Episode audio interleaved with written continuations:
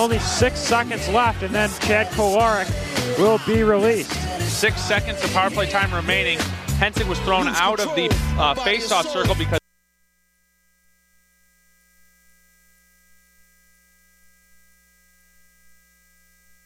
like to contact the sports department, please email us at sports@wcbn.org or call the station at 734-763-3500. Pass comes forward. Here's Hensick. Now to Kolarik. He's behind the defense. He's in. Shot and scored. Chad Kolarik out of the penalty box gives the Wolverines a 4-0 lead. Let's get it started in here. Let's get it started. Let's get it started in here.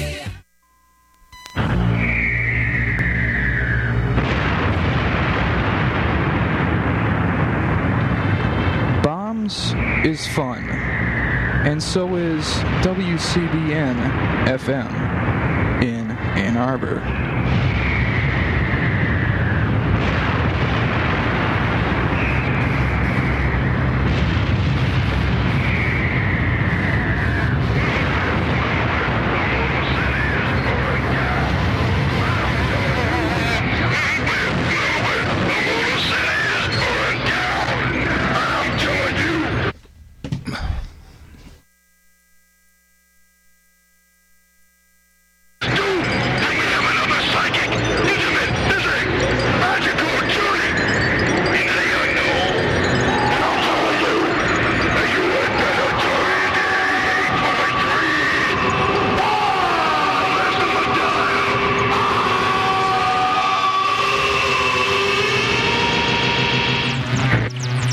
Well, it's 6:30 p.m. Eastern Standard Time, roughly. Welcome to another edition of Gray Matters here on WCBN-FM Ann Arbor. My name is Dick Whaley. And I'm Jim Dwyer. And kind of a rude awakening for winter for most of the country. Interesting how a lot of the snow went around Michigan. South, north. This time, exactly. And you always hear a lot of belly aching in Michigan. But the winter's here, and they are rough in some spots, but you look at this storm and what it's done nationwide, we've gotten off pretty lucky. So, a little dusting out there. I will mention that anyone out there who's getting into the car, there appears to be a fire, house fire perhaps, on Wells Street. So Packard between Granger and Wells, you ain't getting through. You'll have to be driving around that. So, well, that's a traffic update by Mr. Dwyer. Had to drive through that myself. Had to come that way. Something's burning on Wells Street there. Celebrating the Packard. Roasting chestnuts on the open fire a little. Right. Well, that's the other thing about the holiday season is candles come out. Of course, it's the darkest weeks of the year. Don't leave a candle unattended. Even if you think you're just going to be out of the room for a moment, you might be surprised to find the curtains ablaze upon your return. So. Yeah, candles are surprisingly dangerous. They are useful when camping, however. So I recommend taking a candle or two when you camp because you can keep your flame burning. Yep. In case you got to reignite your fire if you're doing the rough stuff out in the woods. Kind of a depressing week overall with all of the international things going on in the Ukraine, North Korea, lottie, dotty. And, of course, the big story of the week, the passing of Nelson Mandela. Fascinating to examine the way the story sort of progressed over a couple of days. Obviously, the first day... and it's interesting that 4 ex-presidents are going to the funeral services in South Africa. That's probably somewhat unprecedented. I don't even know if that happened when Winston Churchill passed away because there weren't many ex-presidents alive in 1965. And the British BBC radio, I thought, had some excellent programming about the complex life of Nelson Mandela. As a radio station, since we are a radio station that mainly plays music, I wanted to make the observation that Nelson Mandela's struggle and the symbolism of his of the oppression that he endured as a political prisoner, which he was, inspired incredible music from the 70s and 80s in particular, reggae and indigenous African music benefited enormously, using Nelson Mandela almost as a muse for some just excellent music in his honor. So I just wanted to throw that out as a slightly different perspective on things. Well, and I think it's also important to remember the point that student activism on college campuses had a lot to do with getting America to the point where it could recognize, oh, we maybe don't want to do business with South Africa anymore. The divestment movement. Which Obama, interestingly, made a comment about on the night of his passing, that this is what inspired him to become involved in politics as a student. And, of course, in the 1980s, it was, I think, universally acknowledged, with the exception of Ronald Reagan, that Nelson was buddies with P.W. Botha. Yeah.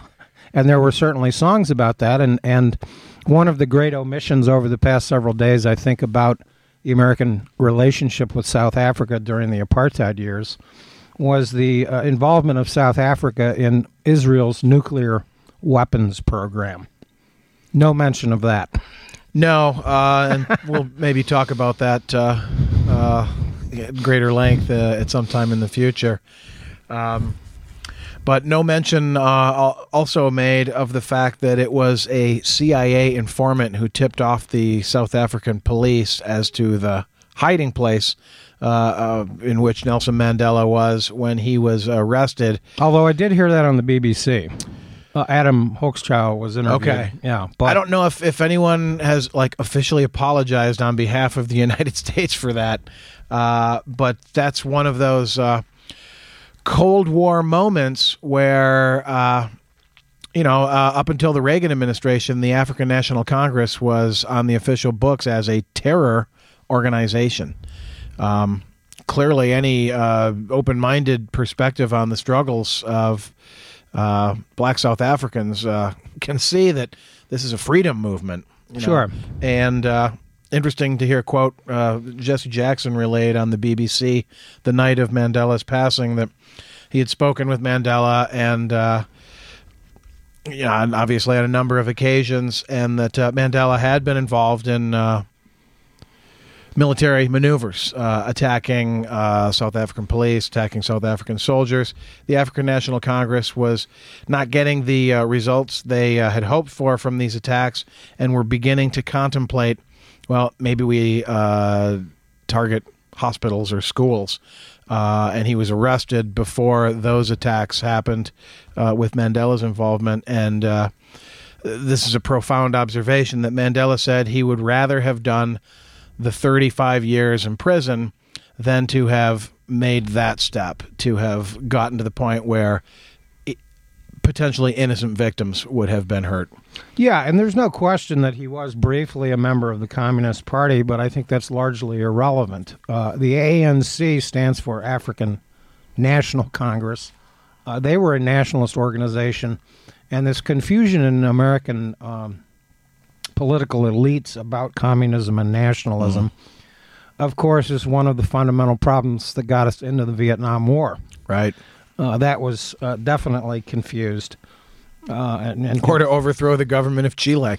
Yeah, and communism, of course, anti-communism was a dominant concept of American foreign policy, essentially starting in 1947 when the national security state was created.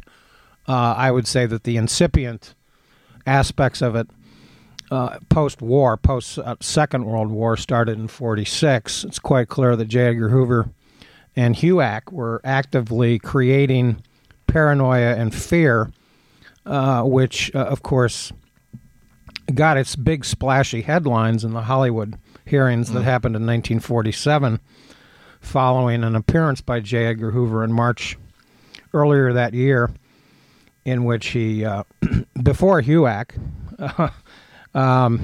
in which he commented about the threat of communism to America. and we unfortunately saw the results thereafter.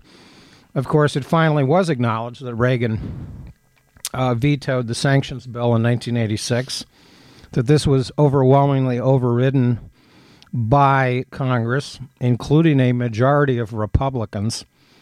I don't think you'd see that this day and age. I heard an observation that this was the only time in the 20th century in which Congress overrode a foreign policy issue.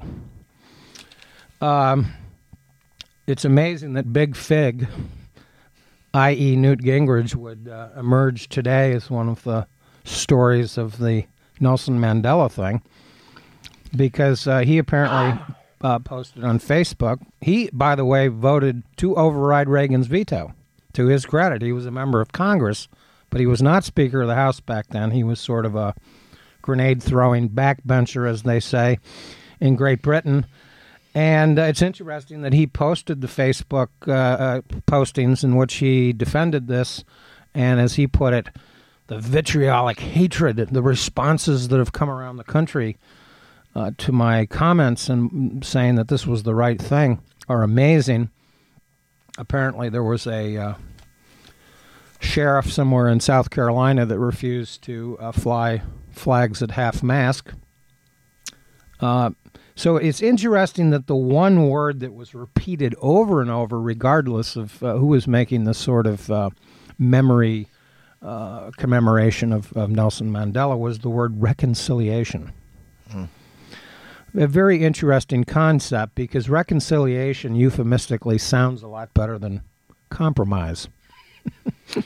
Well, and reconciliation also involves things like realization, awareness, even forgiveness. Yeah. And these are difficult things to do, even in the best of circumstances.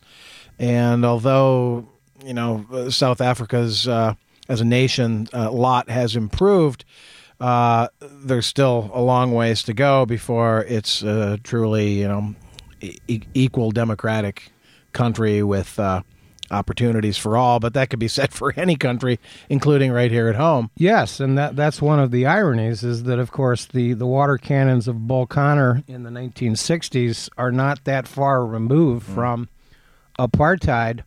One of the fascinating things was that Nelson Mandela, who I think wisely only served one term, he obviously was in poor health even when he became president. It's interesting. I was actually living in Detroit when he did his tour of the United States. Mm. He came to Tiger Stadium. Many of the icons of Motown were there, including Stevie Wonder and Aretha Franklin. Gave a speech at Tiger Stadium in which there were 49 to 50,000 people. This was a well-beloved man around the world. I think that 95% of the people probably knew that the apartheid regime was doomed. But one of the fascinating things about reconciliation and Nelson Mandela was that he actually put Pik Botha in his first cabinet. He, of course, was a member of Afrikaner, and I think perhaps a cousin of P.W. Botha, who was rightly demonized in the 1980s by many musicians that I was referring to earlier. Yeah, Brian played some of those reggae artists on Saturday's show. And it's fascinating that South Africa was not only a conduit for Israel's nuclear arms program that they've never acknowledged and continue to deny exists, but it's pretty well established that this is where they got the uranium, right? By the way. That's what they lacked. They had the technology for the missiles and so forth. And it's interesting because the technology, so to speak, is many scientists around the world know how to make these weapons. It's getting the highly enriched uranium that's the difficulty. And that's actually at the heart of the Iranian debate that's ongoing today. Iran clearly is processing uranium, but it is not highly enriched uranium. And this is an important scientific distinction that gets lost in some of the ad hominem rhetoric about the Iranian regime. But the fact that Nelson Mandela put Pik Botha in his first cabinet demonstrated the character and the willingness that and the wisdom of Nelson Mandela. I was making a comment several weeks ago about the wisdom of George Washington putting Alexander Hamilton and Thomas Jefferson in his first cabinet. They were political opponents, not of the nature, by the way, of Afrikaners and, say, oppressed people like Nelson Mandela. But it's kind of interesting to see how now there's this sort of wave of criticism of Nelson Mandela, that he didn't do enough, that he fell short on his... promises, and South Africa is besotted with all these problems, but I Dream of Jeannie does not operate government, and a country that, you know, it would be nice if you could shake your head or twiggle your nose or whatever she did. Right. She was the shaker of the head, right? It was Bewitched that... Yeah. With the nose. Yeah. With the nose, yeah. It would be nice if that's the way the world worked, but reality doesn't work that way. And... Nelson Mandela was confronted with enormous problems, and the legacy of apartheid is very analogous to the legacy of slavery here in the United States. Well, and that's an important point, because we've got euphemisms for that era of American history. The colorful expression Jim Crow is it's still, you know, used in the schools. Well, those were the Jim Crow laws. And students don't really understand that the derivation of that name, the origin of it. They think it's Old Crow, which is a bourbon. It's a bourbon, right? Or Jim Crow sounds like a candy bar, or maybe some athlete or something. But that's just the name that American apartheid had. And that word apartheid is an ugly word. It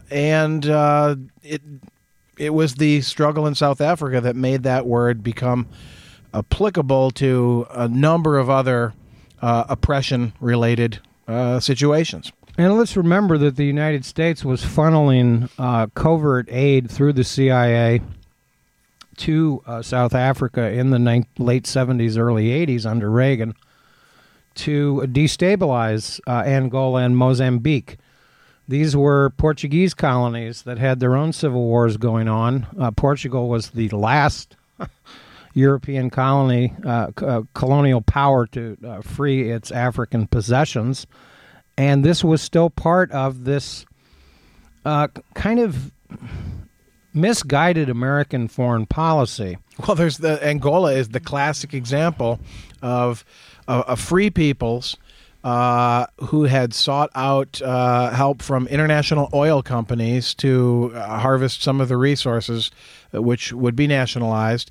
But the U.S.-supported UNITA rebel fighters were attacking these installations, and the ironic position that Castro sent soldiers to defend corporate oil bases from United States-sponsored terror attacks against these international oil well sites. Indeed. That was the Reagan foreign policy in a nutshell, a complete insanity. And I was, it's interesting, I was rereading a little bit of The Real Terror Network, Terrorism in Fact and Propaganda by Edward S. Herman. Oh. This author has co-written a number of books with Noam Chomsky over the years. This book published by the rather radical publishing house South End Press in Boston. And in the beginning, in the preface, he's talking about these euphemisms regarding terrorism. And he notes that... in the preface, and I'll just read this briefly because it's interesting as it relates to Ronald Reagan, says the irony of this rapidly expanding real terrorism accompanying Washington's pronouncement of a new concern with something called terrorism was lost on the Western mass media following an initial period of bold and open displacement of human rights by terrorism as alleged soul of U.S. foreign policy. In November 1981, the Reagan administration decided to reorganize the soul further and reintroduce human rights. Skipping a couple of sentences, if Carter could establish a reputation for being a human rights zealot by an occasional qualification in his general support of friendly terrorist states, why shouldn't Reagan get away with reconciling human rights with an unqualified support? A recent State Department memo, this is from the New York Times, dated the 5th of November, 1981, outlined the new commitment, indicates how this may be accomplished through the application of what may be called the three B's. One, but human rights must be balanced against U.S. economic security and other interests, quote unquote. But, quote, we must take into account the pressures a regime faces and the nature of its enemies, unquote. But human rights are not advanced by replacing a corrupt dictator with a zealous communist Politburo. The three B's would seem to cover all contingencies and preclude any restraint on friendly state terror, but quiet diplomacy, quote unquote, doing absolutely nothing, which is essentially what the essence of the Reagan foreign policy was toward South Africa. You'll recall that they came up with a euphemism called constructive engagement. Oh, right. A policy I'm still trying to figure out. Because it never meant anything at all. And you can see how those but, which is really the joke about those three B's. It's all the same B. But, we can be hypocrites as long as our own interests are maintained. Says a lot about the Reagan era wars against the people of Central and South America, too. Yeah, and let's even throw in Afghanistan for that matter. Of course, it's well known historically that the Reagan administration supported UNITA in Angola, and South Africa was the conduit and the supporter of this flow of basically military supplies and terror equipment into these conflicts. Angola, of course, is certainly still ruled by a repressive leader in Edward dos Santos, but these are anti-colonial movements that are trying to free themselves from the yoke of hundreds of years of Western European imperialism. In the case of Africa, if you look at a map of Africa, interestingly from the 19th century, you'll see virtually the entire continent. I mean, the entire continent, with the exception of Ethiopia, literally divided up between the European colonial powers. Germany, late to the table, even had their pieces. Yeah, and of course Botha, P.W. Botha, was heavily involved in destabilizing Namibia, which is the German colonial possession that you're referring to. Of Angola, right? Yeah. Later Angola. So it's, Ronald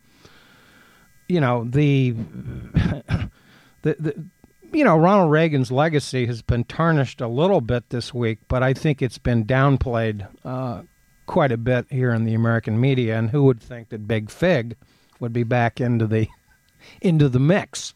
I thought I'd be hearing about him jumping off the Empire State Building in a Santa Claus outfit, maybe.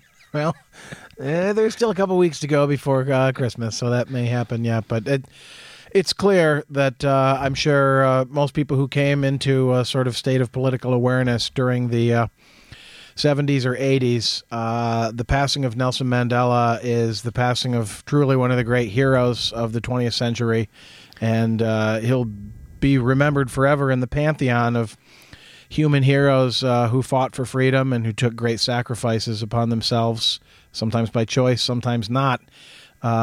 So right up there with Gandhi, Martin Luther King, Nelson Mandela will be fixed in the firmament. I think it was interesting that even Obama on Thursday night made the comment that the quote likes, and I'm paraphrasing here, of Nelson Mandela will not likely be seen again during our lifetime. Perhaps it's because maybe we have moved from the 19th century thinking to some extent, not enough, but at least I think that it can be universally be accepted as a matter of truth that apartheid was a system that was doomed. And it was ironic in the presentation on BBC that it was actually the incarceration of Nelson Mandela that led to the downfall of the apartheid regime.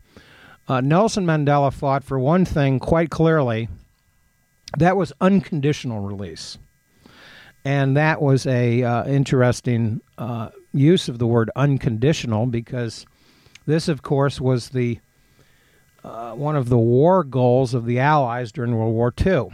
Unconditional surrender. Unconditional surrender to Germany, Italy, and Japan, issued in a proclamation by after a meeting of Roosevelt and Churchill, and the determination, the stubbornness, the ability of Nelson Mandela not to compromise on that is what ultimately led to his eventual release by F.W. de Klerk, who ironically, of course, ran in the first presidential election against Nelson Mandela as the opposition candidate.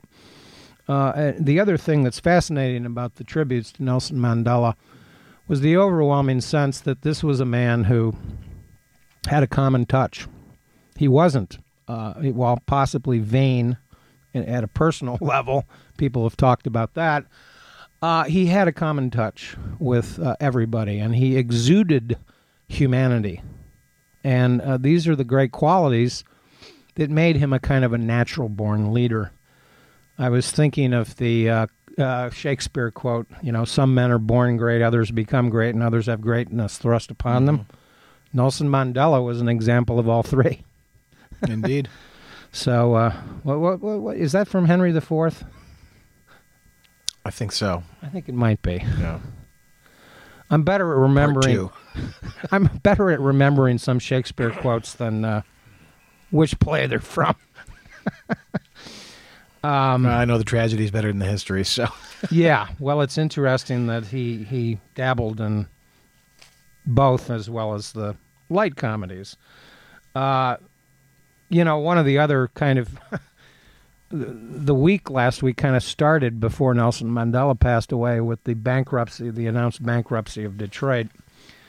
Interesting to see some rather unflattering pictures of Detroit published on the front page of the New York Times. You know, the symbolism of the decay and the neglect, and, you know, they had three pretty horrific pictures. That's the media, you know, still getting Detroit a little wrong, and hopefully... Well, it's easy to beat up on a guy when he's down. Things can be remedied through negotiations and perhaps reconciliation. Those are perhaps concepts that...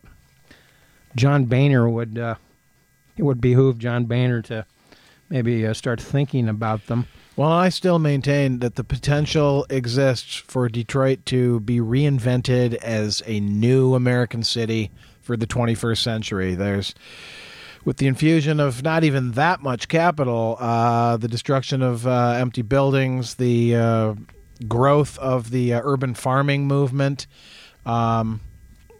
the huge numbers of creative people who remain in Detroit. There is a future for Detroit. It's just got to be reinvented. Harnessed, and I like to point out to outside observers that Detroit has more engineers than Silicon Valley, the Detroit area. So Detroit is... It's not quite dead yet. That's right. Anyway, you are listening to WCBN-FM Ann Arbor. We'd like to thank Andrew for engineering... once again this week, one of the more interesting, there was an unemployment report out this week that shows that the economy is kind of poking along.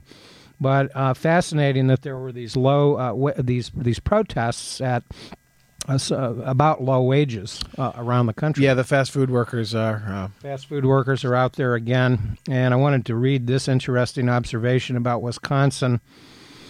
Staff report, this is from, believe it or not, News of the Weird that appears in the Funny Times. This is a staff report by Democrats. This is from the November 2013 edition. Report by Democrats on the U.S. Committee on Education and Workforce released recently, and using data from Wisconsin because the state's comprehensive record keeping found that taxpayers wound up paying at least $75 million a year in safety net assistance to the state's Walmart workers food stamps, Medicaid, school lunches, earned income tax credits, allegedly because the company's wages and benefits are so meager. The report and update on 2004 numbers that were less than half those found this time around estimated that Walmart families accounted for more than 9,000 Wisconsin Medicaid enrollees. The 75 million covering 75 stores represents the low estimate with a high-end estimate of 130 million. So they get their cake and they get to eat it too. They get to get all the tax breaks for being job creators, but they get to fob off the actual costs of supporting the people who are doing the work for them onto the state. Medicaid, a program brought to you by Walmart. Well, Yazoo City Calling is up, raring to go to keep you warm on this rapidly chillifying evening. It's going to be very cold tomorrow, so bundle up. Jerry Mack's got Yazoo City Calling right here on WCBN-FM Ann Arbor.